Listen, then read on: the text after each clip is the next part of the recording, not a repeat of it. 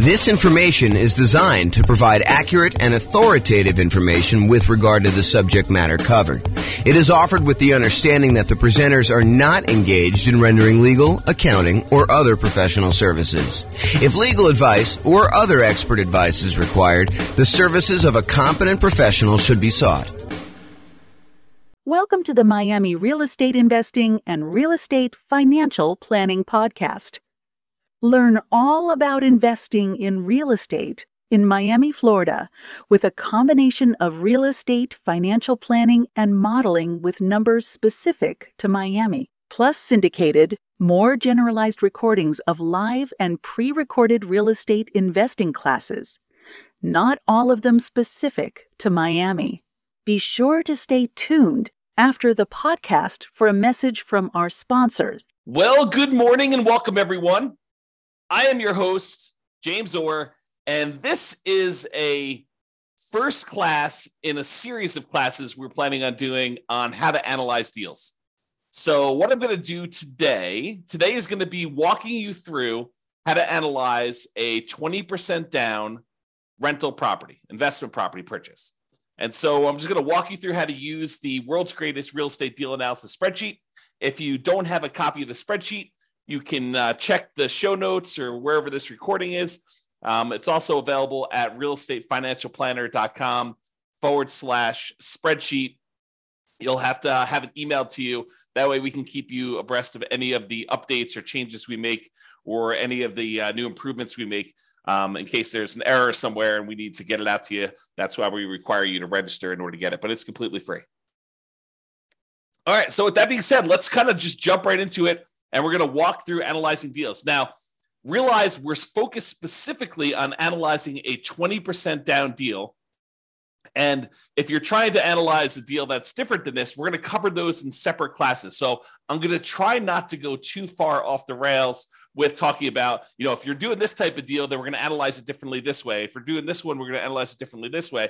We're really just going to focus in on today analyzing a 20% down investment property purchase, and we can do the other types of deal analysis in other classes. That's the intent. Also, it's not quite done yet, but by the time most of you will listen to this recording, because I'm going to do it uh, well before uh, it arrives on the podcast, but uh, in the show notes, I'll have a link directly to a deal analysis example of a 20% down property in your city specifically. So I'll have I'll do all the analysis for the 300 cities. We'll have those posted to the website. So just go ahead and check the show notes and click on the link, and it will walk you through a web based version of this spreadsheet using numbers from your particular market. And if you happen to be a, an expert in your market and you're like, James, you know, your numbers are off a little bit here, you know, purchase prices are usually this, or, you know, rents are usually this, or taxes are usually this, go ahead and reach out to me so that I can update those and it will automatically update that for all the modeling we do and all the deal analysis we do in the future. So that being said, let's jump into the deal analysis. So I just pulled up a copy of the world's greatest real estate deal analysis spreadsheet. I did make a couple minor tweaks. I'm working with version 2023.02. Um, it is May 10th, 2023, as of the time I'm recording this. And so um, you'll get the most recent version. I'll go ahead and upload it to the website, but I did make some changes since the last update. So you'll see some of those here if you're paying really close attention. All right. So the first thing is let's uh, put in the address. So it's whatever address you're analyzing right now. You could do this. And since this is sort of a sample deal analysis class, I'm just going to put you know sample deal analysis class here um, as the date so that you can see that. This is just a way for you to keep track of what property you're analyzing. That way, when you're saving multiple ones, you know exactly the address you're doing. Um, and and you know, for most folks, I would say they are not saving deal analysis spreadsheets for deals that they're not buying. So if you go and you're analyzing deals and you realize, hey, look, this is not a deal for me, I'm going to pass on it. A lot of folks are not saving those. If you make an offer on a property, a lot of folks are saving those if you buy a property, you're definitely saving those. Or if it's an exceptional deal, if you're like, oh, I would totally buy these in the future, then some folks will save those as, you know, this would have been a good deal had I got my offer accepted, or, you know, had I been ready to buy, or had I had enough down payment, or whatever the version of why you didn't buy that particular property was. And then you can make some notes here to do that. Okay, so you could basically put in whatever your deal analysis thing is. I'll also point out sometimes you'll want to go in and make some modifications to the spreadsheet. Like you know you always know what the percentage is for your taxes or you know what like whatever your numbers are around there. You could go ahead and, and do like a template for yourself and then always make a new copy of your template and start there for your deal analysis instead of trying to use the the standard one that we have which may or may not be ideal for you in your particular situation. Okay so do that deal analysis I'm going to basically analyze the property. It's going to be about $400,000. Whoops, not 4 million. So $400,000 and we're going to buy it for 400,000. Now, if you were able to buy this property at a discount, like let's say you're able to get it for 390 or something like that, you could basically put 390 in here and the, the calculations will all be correct when you do that.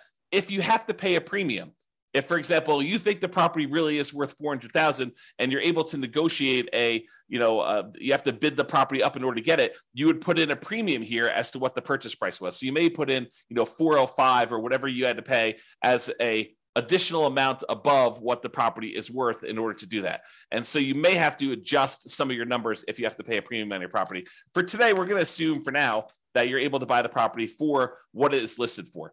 So the property's been sitting on the market for you know, a week or so, and you're not able to go in and negotiate hard because you know they're still new on the market and they think that they're going to be able to get their price. And so you're able to make an offer for the exact list price right now. You know, if it's been sitting on the market for a little while or you're okay, you know, hear no on, you know, getting your offer. If you don't really want it, if it's not that great of a deal, then maybe you decide to come in a little bit light and you can do that there.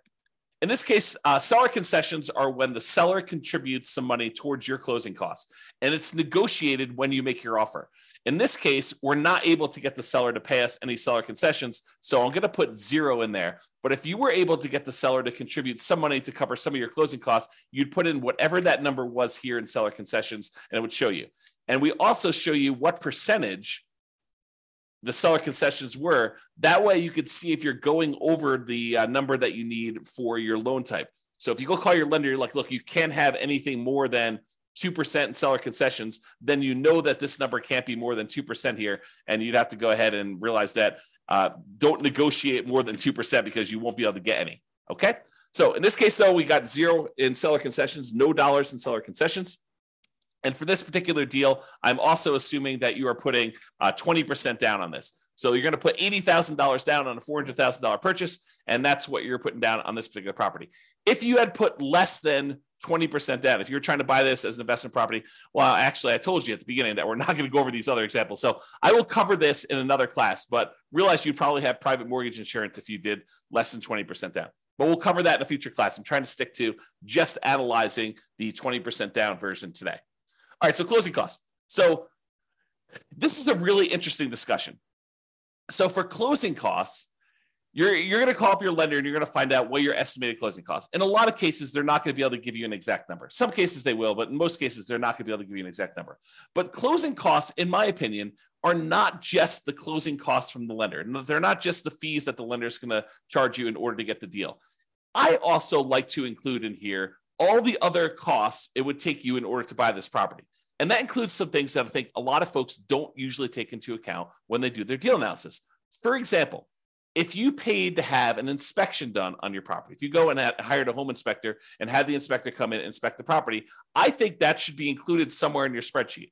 Now, you can include that in your like rent ready costs as a cost of getting the property ready to rent. You can include it in your closing costs, or you can include it, you know, somewhere else if you wanted to do it like as an additional expense somewhere.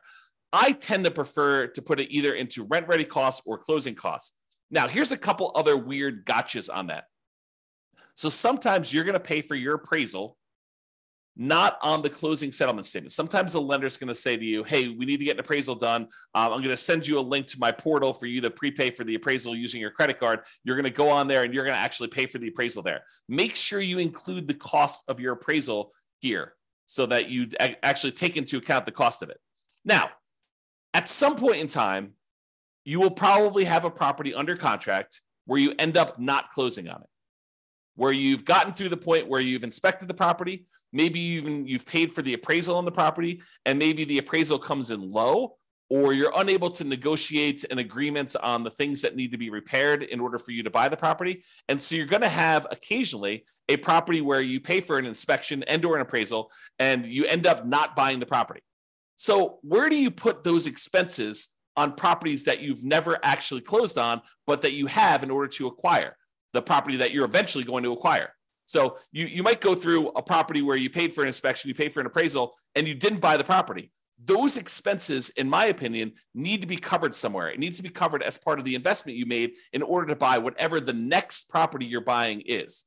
So for me, I like to include any previous inspections and appraisals I had to get to the point where I'm buying the property that I'm currently on. So I sort of associate any inspections or any appraisals I have on properties that I'm about to buy the next property with, if that makes sense. Okay. So really the intention is look, I had to go through this one property that I ended up not buying in order to be able to buy the property that I'm now currently buying. So I need to take into account those expenses there. And I would usually either put those into rent ready costs or to closing costs. Either one of them works. It's really just covering that expense somewhere so that you know exactly what you have into the deal.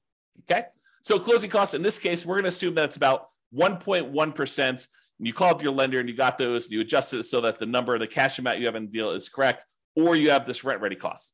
So let's talk about rent ready costs.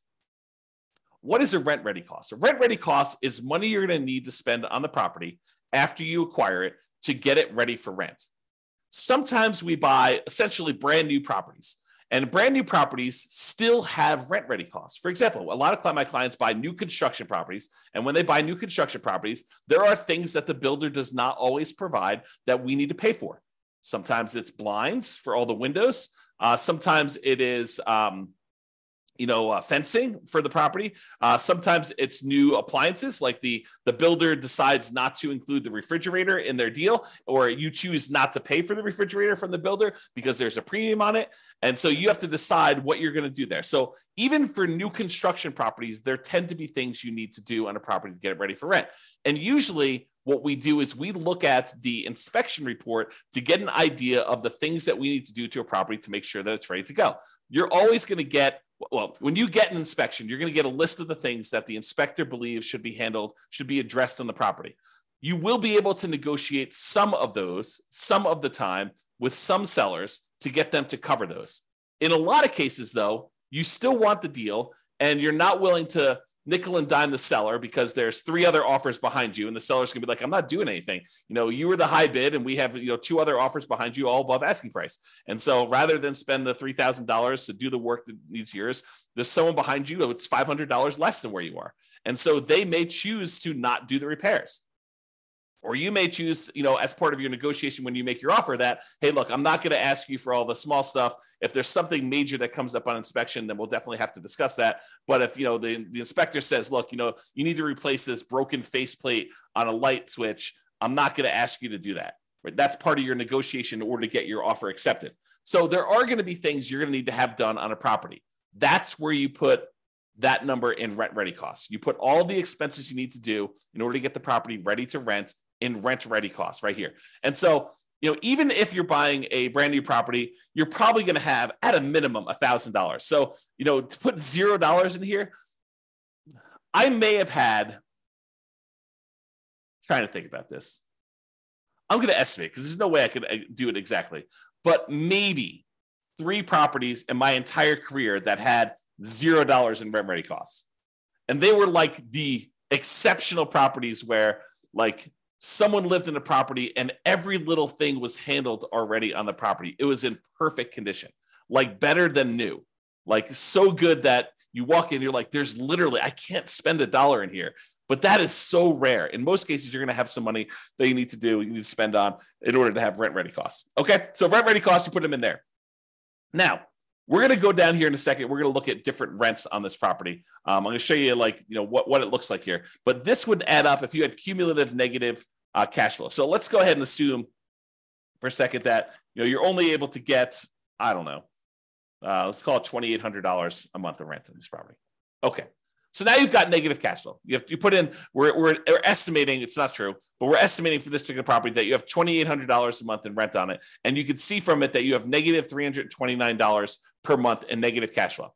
So what then happens is this calculation. This is actually going to go calculate how much cumulative negative cash flow you have over the entire ownership period of the property. And if you want to see how we do that calculation, I'll go into overrides. We'll show you all what's going on here. So if we go look up the cumulative negative cash flow, just scrolling down until I find it. So here it shows you what the negative cash flow is per year on the property in the first year. So this is showing you that it's negative $3,948 in negative cash flow in the first year on the property. And you could also see here, this is the little spark line. The spark line shows you the red dot shows you where it's negative, and then you can see where it eventually labels uh, levels out and you have no negative cash flow on it. Okay. So first year, about negative $4,000. However, in year two, your mortgage payment stays the same, right? Your principal and interest part of your payment stays the same. Your taxes, they go up a little bit. Your insurance, that goes up a little bit. Your rent on the property goes up a little bit. And so a lot of the expenses on the property, which are tied to our estimate from rent, like vacancy and maintenance and property management, those all go up a little bit. But overall, your cash flow tends to improve because your rent goes up let's call it three percent, which is what I think we're using here. But your property, your uh, your ta- your your principal and interest part of your payment remains fixed, and that's the largest part of your expense. So what tends to happen is your cash flow tends to improve over time. In this case, because we had negative cash flow to start with, it becomes less negative. If it was positive, it would become more positive. Okay. So in the first year, we had almost $4,000 negative cash flow. But in year two, we only had negative $3,310. And in year three, we only had negative $2,652. And in year four, we only had negative 1975. And in year five, whatever it is, we had negative $1,277. In year, whatever this is now, six, negative 559. And then by the time we get to this year, year seven, we have zero dollars negative cash flow. So what the software does is it actually sums up all of these numbers for you and tells you what the total amount, the cumulative total of negative cash flow you have over this entire period until you no longer have negative cash flow. So we estimate that you're not going to have negative cash flow on this property. And what it does is that in order to help you be more conservative in your investment, it says, look, if you're going to have negative cash flow on this property, it is more conservative. It is prudent for you to take the total amount of negative cash flow that you're going to have for owning this property and to set it aside when you buy the property as part of your initial investment.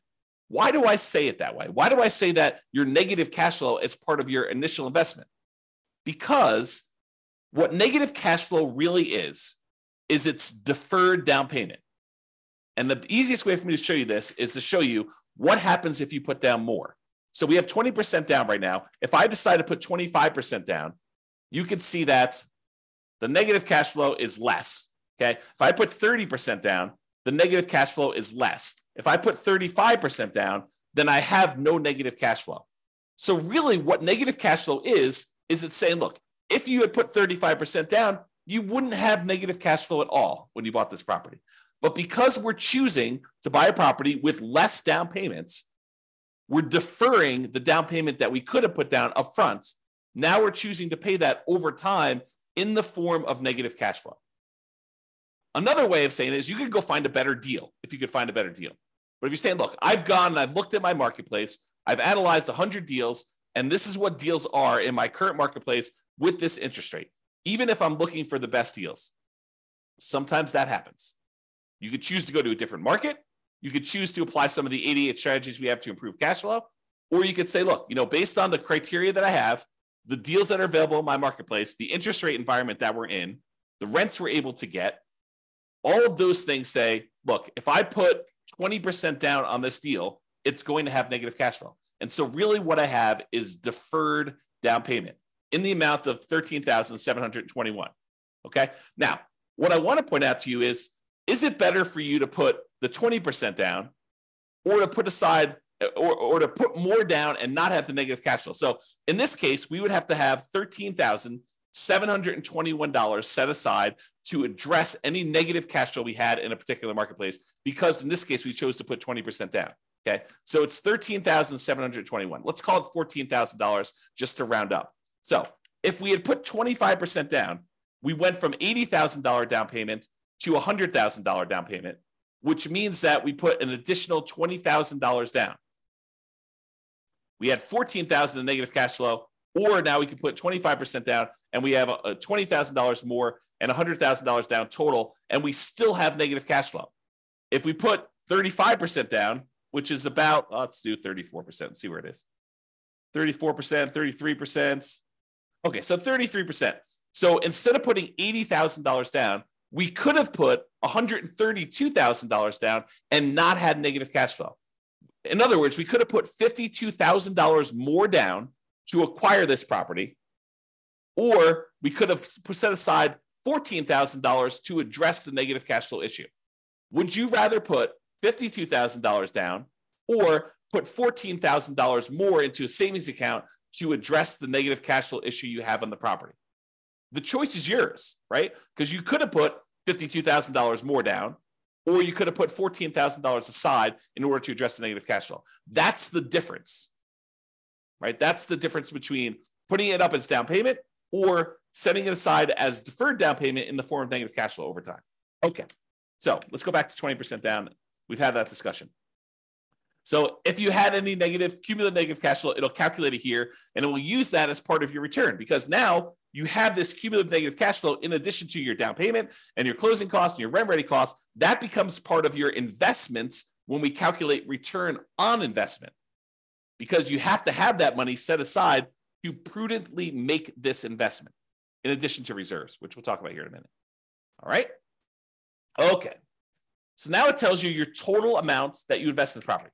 $80,000 for the down payment, $4,400 for closing costs, about $3,000 in rent ready costs in this example, about $13,721 in cumulative negative cash flow that you've just set aside somewhere in a savings account, maybe with your reserves, where you have those ready available for the negative cash flow that you inevitably get. I don't want to confuse the issue. However, this is probably not the amount of money that you will need for your negative cash flow because we do have some cash flow from depreciation. When you buy a rental property, you get tax benefits of owning the rental property. Those tax benefits can be used to look like cash flow, you know, cash flow from depreciation. The tax benefit is called depreciation, so we call it cash flow from depreciation. So you could actually say in each paycheck you get from your job, you say, look, I know at the end of the year, I'm going to get this depreciation benefit by owning this rental property. So instead of actually just waiting to the end of the year for my tax return to be done and getting a refund by overpaying my taxes, what I could do is I could go into my job, my employer, go to HR and tell them, look, I would like to make some adjustments to my exemptions because I know that I'm getting about this amount back on my taxes at the end of the year. So I could adjust my exemptions so that I get more in each paycheck that I could then use to address the negative cash flow on the rental property or to supplement positive cash flow if you were getting positive cash flow. Doesn't have to be negative. So in this case, it shows you that using the below market rent that we just put in here for this example, that negative $329 in cash flow plus $206 in cash flow from depreciation, which we've estimated based on our effective income tax rate. So you have to put it in here to estimate it. It's based on your actual income tax rate. But in this case, we just use an estimate. You put whatever your number is here. So now we're saying that $206 is expected to be cash flow from depreciation, negative $329 from cash flow. So really, the total between these two is the sum of these, or negative 123. So it's not really negative 329, it's really negative 123. So this is conservative. Okay, that's why we're saying it it's more conservative to do it this way, even though really you're not going to have anywhere near that much negative cash flow. It's going to be more like negative $123 a month instead of negative $329 a month because of the tax benefits, the cash flow from depreciation. All right. I think I covered that. So this calculates your mortgage amount. Then you're going to call up and you're going to get your mortgage interest rate from your lender. In this case, since we're putting 20% down, it's probably going to be in the 7% range right now, maybe even a little bit more. All right. So that's going to adjust your cash flow a little bit too. We're going to do a 30 year loan, 360 months. You'd get that from your lender too. If you're going to decide to do a 15 year loan, you'd get that. It'd be 180. In this case, we're doing a 30 year, 7% down, 7% interest rate, 20% down loan to do that. Uh, if you had private mortgage insurance, you'd put it here. We're not going to cover that today because you put 20% down and you don't have private mortgage insurance when you put 20% down in the property. Then the income on the property. So I had put this arbitrarily low to have this whole discussion about cumulative negative cash flow. In this case, let's say that rent is $3,200 a month, which means that you're getting a slightly negative cash flow on this particular property as of right now with the current with the current assumptions. Okay, so it's showing you what your negative cash flow is so far, which we're going to make some adjustments here. It's actually going to change a little bit. All right, vacancy rate. So vacancy rate is not an exact number. And I'll give you an example to prove this to you. let's say you have a property whose rent is really $3,200 a month. That's fair market rent. But let's say you decide you're going to rent this property. You really want to have no vacancy. So you're going to decide to rent this for $1,000 a month. It's supposed to be $3,200 a month, but you're going to decide to rent it for $1,000 a month. Are you going to have a lot of vacancy if you're advertising a property at $1,000 a month?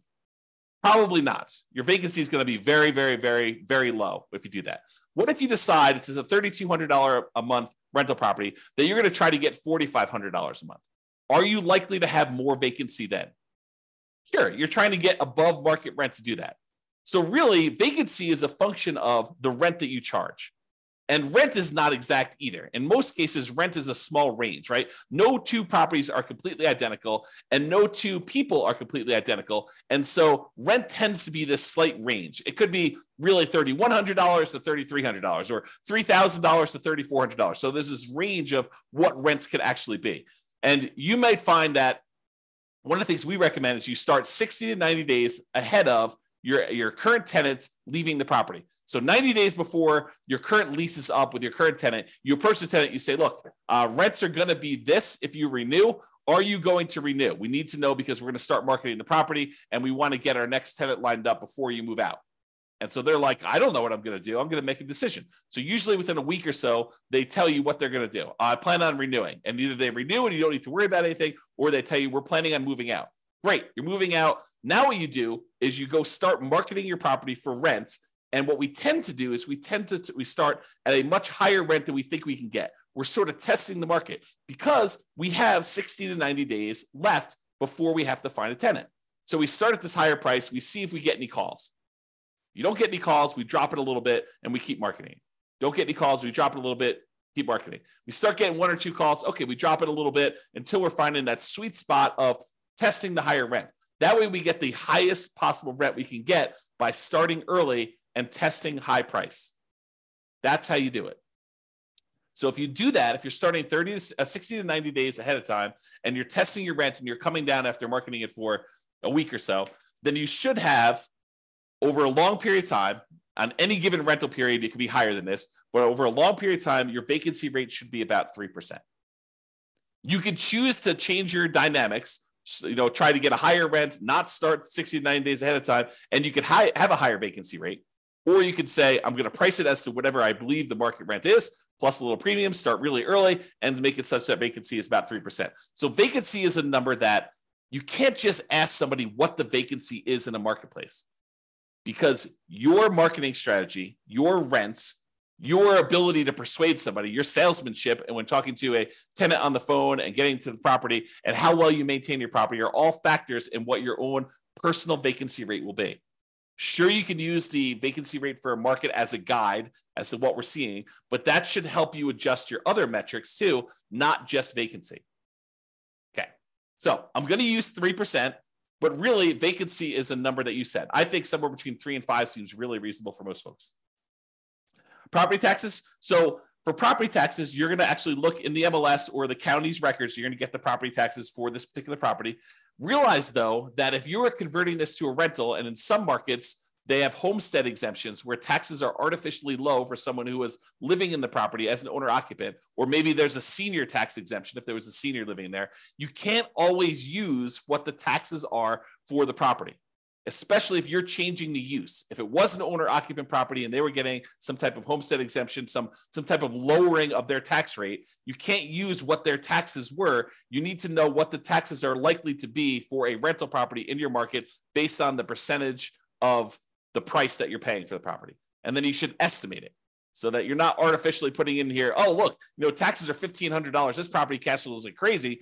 But really, when you buy the property, as soon as they reassess the property and they adjust it for you being a non owner occupant investor owning the property, they're going to go up to $3,000 a year.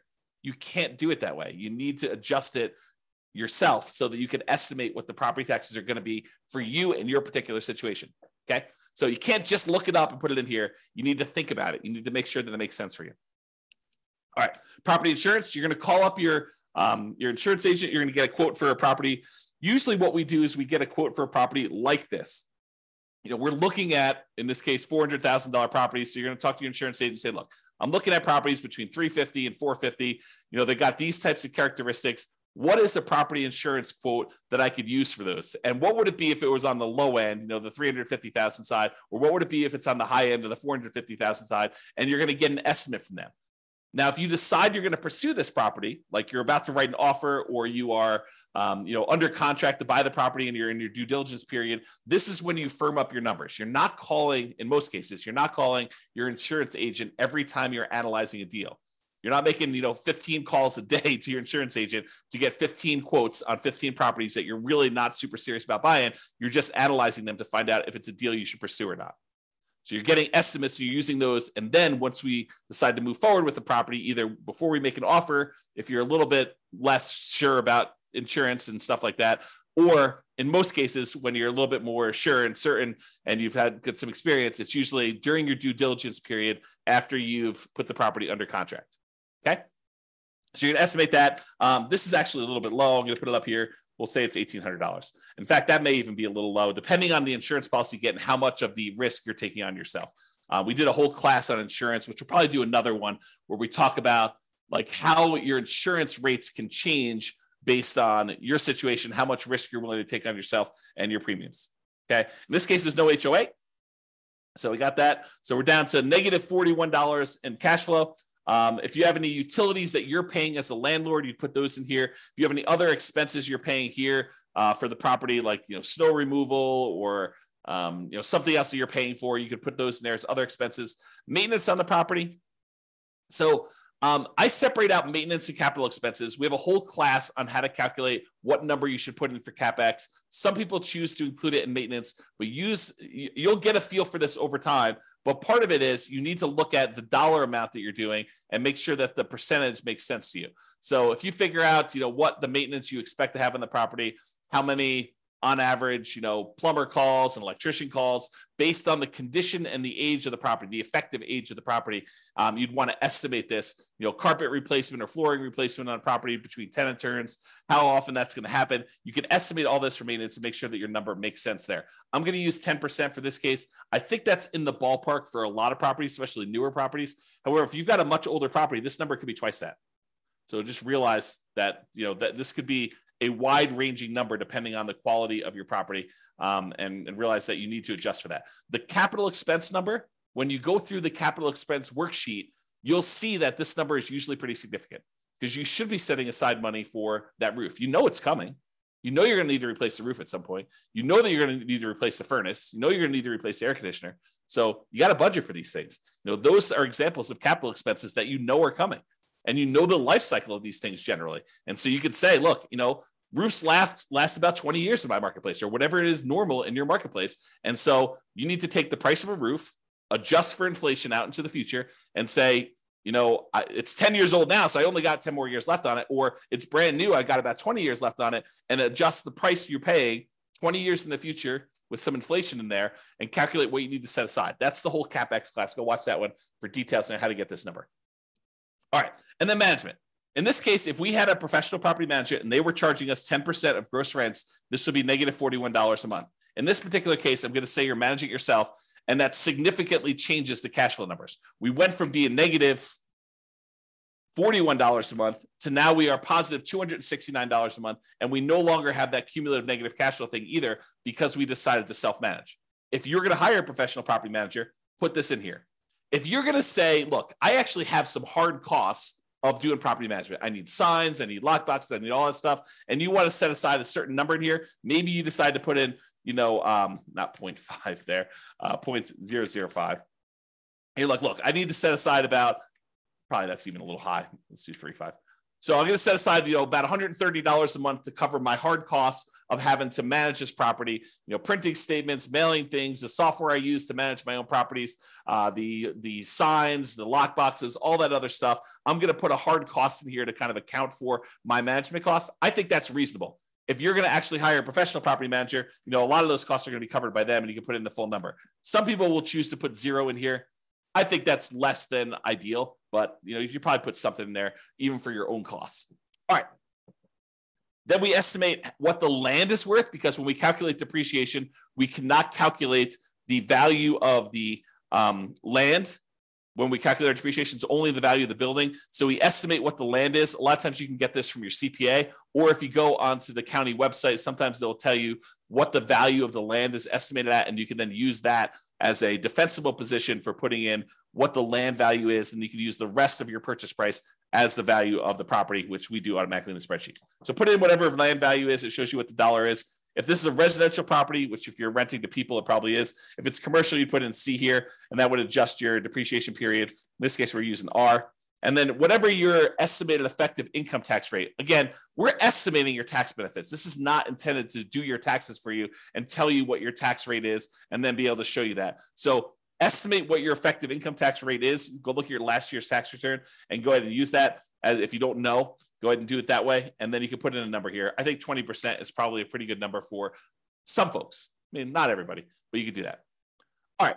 So that being said, you put in all your numbers. Now we're ready to do some analysis. We look over here and we can see a bunch of stuff. For the sake of time, because we're running, I don't know, relatively short on time for what I hope to do,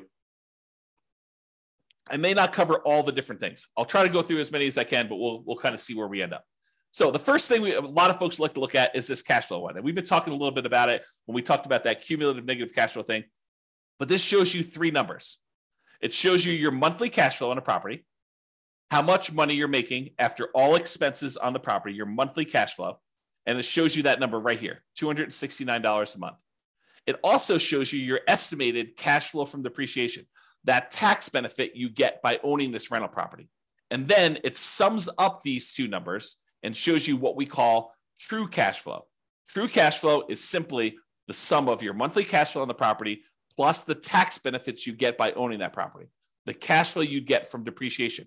It is the true cash flow you would get by owning the rental property. And that happens to be $475 a month if you bought this property with 20% down. Okay. Then it uses some of these numbers and some of the other calculations, and we look at how many, what our return is in dollars for the first year.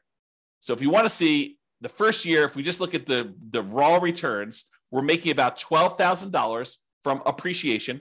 The tendency for property values to go up, we're estimating a 3% appreciation rate. And so we're making about $12,000 from appreciation. Now, this is true whether we are just looking at the dollars for um, not including reserves and if we're including six months of reserves or if we're including 12 months reserves. These that's what these three different ones are. This is the total return you're getting in dollars if you have no re- no reserves at all. This is the return in dollars if you have six months of reserves, and this is the return in dollars if you have 12 months of reserves. And so it shows you the difference in returns for those calculations. Appreciation is the same for all three.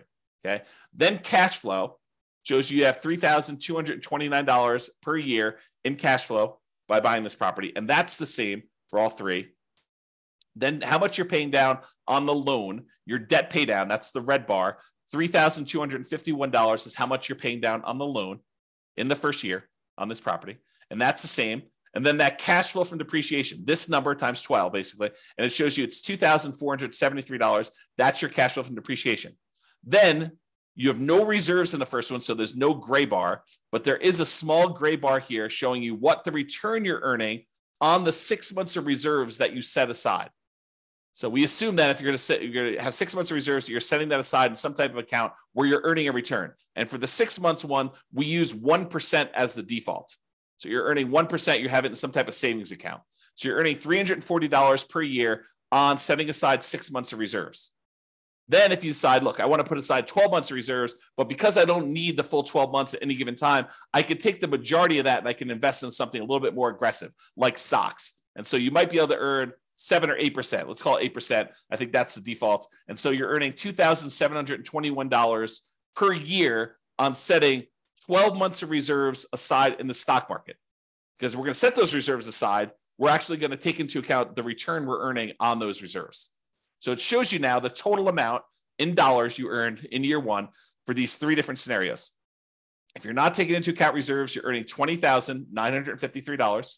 If you put aside six months of reserves in a 1% account, you're earning $21,293. And if you do 12 months of reserves, you're setting those aside in the account at 8%, you're getting 23,674. Okay. So it shows you the dollar amounts of the three different situations.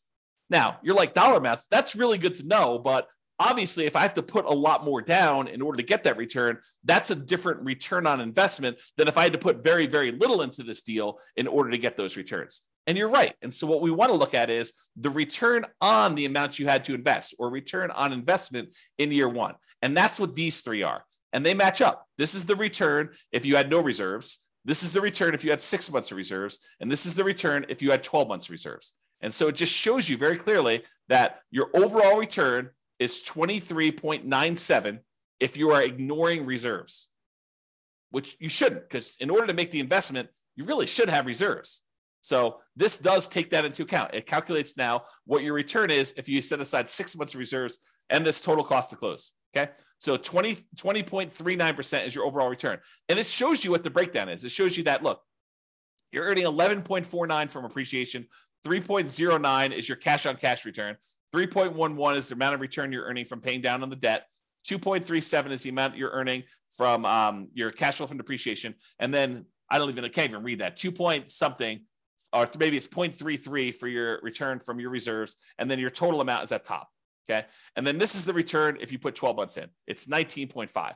So the dollar amount you earned by having six months or 12 months of reserves actually increased the more you put aside in reserves. But now the return you're getting on the investment, which includes the reserves in the denominator, actually goes down.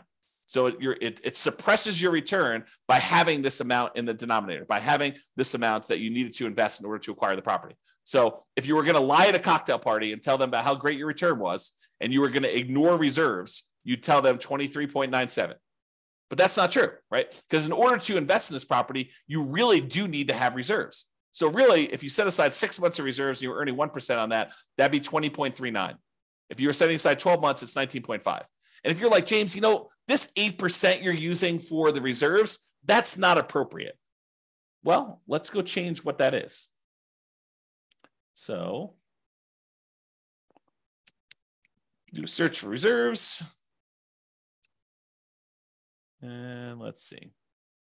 So here you go. The rate of return you're earning on the six months reserves, we have it at 1%, but you could override this. So the rate of return we're earning on the 12 months is 8%. So let's go ahead and change it. Let's say, you know, I'm only really earning 4%. Great. Let's put it 4%. It'll adjust all these other ones. If you want it to go back up to 8% in year two, you can have it do that. I'll go ahead and leave it out for now. And then we go back here and provided the software is working, it changes that number for you. So now it recalculates it. It recalculates what you're actually earning on that and what the overall return is. And you can override that for any year.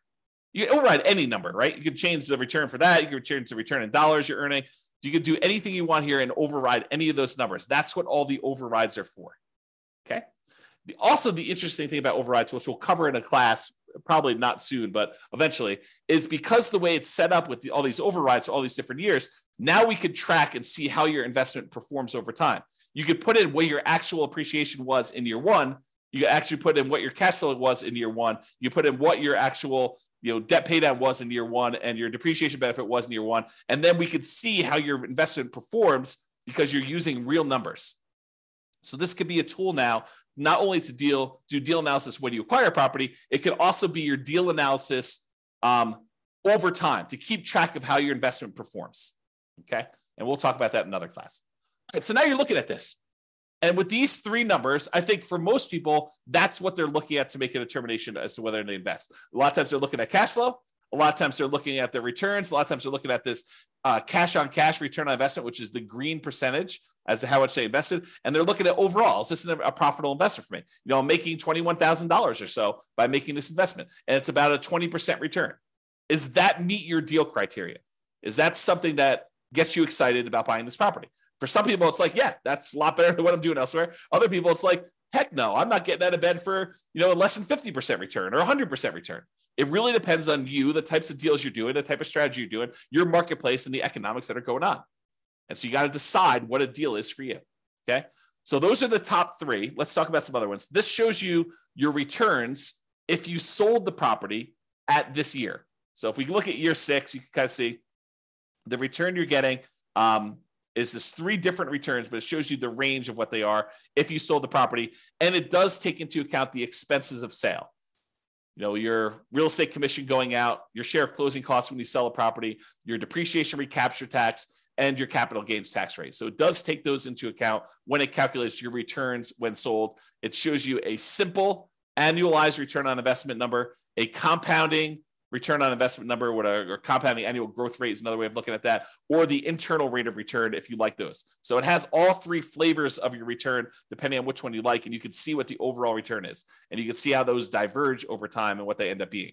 Now you're like, hey, what are you using for the you know the uh, real estate commission going out because I'm an agent. I'm only paying half, or you know I, I don't have. Uh, I'm not going to have uh, depreciation recapture tax or capital gains tax because of this situation. Do 1031 or whatever. Well, we've got the ability to override those as well, right? So you can go look at what those are, and you can say, like, I'm only going to have a real estate license for the next five years. So for the next five years, it's going to be you know three percent, and then after those five years, then it's going to go back up to six you can adjust those and the, the software will then go do that math for you and show you how it affects your return by doing all that. Okay. So that's why it's designed to do the overrides the way it is.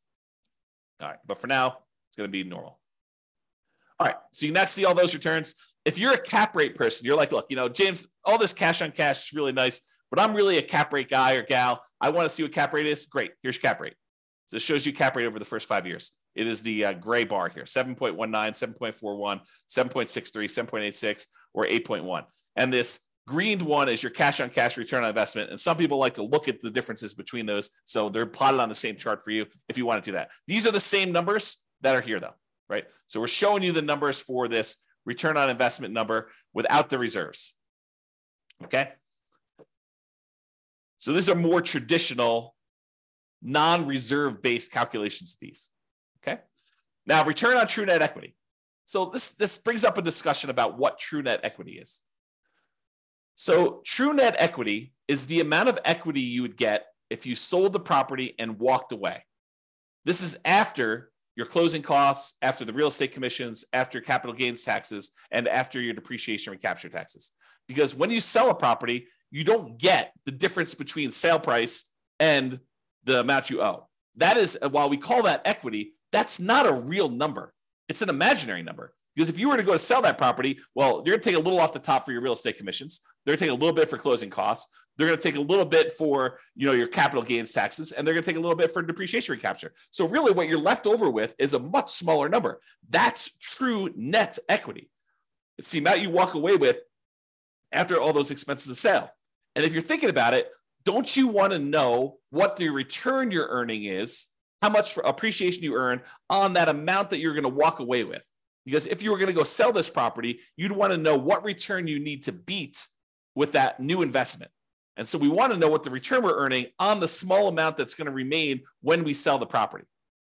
And so this shows you all of your returns for appreciation, cash flow, debt pay down, and depreciation the cash flow from depreciation, and then it shows you the total of all these. So your total return on true net equity in the beginning is pushing, you know, 34% and change.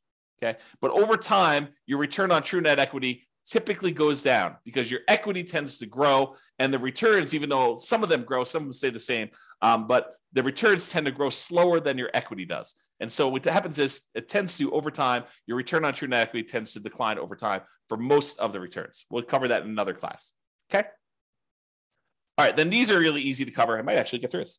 So these are really easy to recover to cover gross potential income, your gross operating income, your operating expenses, and your NOI, your net operating income. It just shows you your key metrics for year one. If ever you want to see these for any of the other years, it calculates all them here. So you can go see what right here. Uh, monthly gross potential income shows you that. Monthly gross operating income uh, annual gross potential and annual gross operating income. Then it calculates a whole bunch of expenses on here, shows you your annual operating expenses and your net operating income on all these. And so you can go look at them. And if you wanted to override any, if you're like, hey, look, my net operating income in year two was this, you can go ahead and use any of the overrides for any of these numbers, honestly. Um, I basically made everything overrideable so that you could override whatever you want. All right, so does all those. Then your annual non loan expenses how much you're putting aside for vacancy, how much you're losing for vacancy, really. Uh, property taxes, what you're paying for that. Uh, insurance, your HOA costs, any utilities you're paying as a landlord, any of these other two expenses, the maintenance you're setting aside for the property, uh, capex if you're setting aside money for capex, and then what you're spending on property management. So that's all there showing you for year one. And of course, you can go look at overrides to see any of those other years if you want to as well. And then finally, this equities and cost to access equity. So ignore the dotted lines for a second and just look at the solid lines that are going up to the right. The darker section is your true net equity. It's that one we discussed over here. It's the amount of money you get when you walk away after sale, after taking into account real estate commissions, closing costs, um, capital gains taxes, and depreciation recapture tax. So it shows you how much dollar amount you'd have for that. So looking over here on the left side, you can see the dollar amount. You know, it's about I don't know whatever this is, sixty thousand um, for the amount of money you'd have in your equity, your true net equity, and that tends to increase over time. Now realize your cash out refi equity is how much money you could do a cash out refinance for for a loan. And that usually is up to a maximum of 75% loan to value. You can adjust that percentage here. I forget where it is, but you can do search for it and find it. But it's basically 75%. It's 75% loan to value. So if you did a, you know, you could go to uh, 85% loan to value on that one. It's going to change this chart and show you now your numbers are much higher. Okay. Let's go back and do the, the real number though. So 75% loan to value is what it typically is. And then it will show you how much equity you have to get up to that 75% loan to value. And so it shows you this light gray bar, how much cash out refi equity you have in your property. Now, that's all nice and good to know how much in dollars you can have in equity and to see that. What's more interesting though is how much money did you need to spend to get at that equity? What is the cost to access that equity? Because if you're able to pull out $5,000 but it costs you $5,000 in refinance costs in order to get at the $5,000, that's really expensive money. And so these dotted lines show you, they, they use the, the, the uh, scale on the right, but it shows you how much it costs you to get at that money. So, for example, the cost to access true net equity is about 45% of the equity you have in there because real estate commissions are large, closing costs are large, your uh, capital gains are large over time, your your uh, cash flow from your um, your depreciation recapture taxes are large over time, that those are very large expenses for the amount of money you get out. And so you can see that those, while they decrease over time, or this over 20 years, you can see that they decrease. They're relatively expensive. It's relatively expensive for you to pay all those costs to get out of the property. And so this is a percentage of the amount you're getting back that it costs you to get those. Okay. And then this other dashed line shows you the cost to access your cash out refi equity. It's zero at the beginning because you don't have any money you can access. You're, you basically put 20% down, so you only can go to 75% loan to value. There's no equity that you can get at by doing a cash out refinance until your property value grows enough. And then it becomes really expensive because the cost to do the refi, which is also overridable. Let's see, cost to access true net equity. Da, da, da, yeah, the cost to cash out refi percentage. So this is the percentage of the loan that you're doing. So you can adjust whatever this is. We're using 1.5% for like all your costs to do a refi on a loan. Okay. So you can go see what that is, but the cost and access, the cost to access the equity is really high. Uh, you know, you're you're you're spending a lot of money on that refinance in order to get very small amount back out, and then it drastically reduces over time um, until it gets down to it's very very small once you have a lot of equity in the property. Okay, so this is it. This is the analysis we've done uh, to cover a 20% down investment property purchase. Hopefully, this helps you understand sort of the framework and how we do all this analysis and how it all works. We will cover how to analyze future deals. We'll cover everything from 25% down investment property to 100% down investment property. We'll do 5% down nomad. I'll probably end up doing some creative financing stuff in here. Um, we'll just go through a lot of different analysis so that you could see how this changes when you analyze different types of deals and how we look at these things and how the assumptions vary. That's all I got for you. I see we have no questions. Thank you all for coming live, everybody. Uh, we don't always have people on live, but thank you all for coming and uh, have a great day. Bye bye for now. With home prices up, mortgage interest rates up and rents up, but not quite enough to counteract the higher prices and interest rates, cash flow on rental properties in Miami is harder than ever. Book a call with the real estate financial planner to apply our proprietary 88 strategies to improve cash flow on your rentals. See the show notes for a link to schedule your call and improve your cash flow today.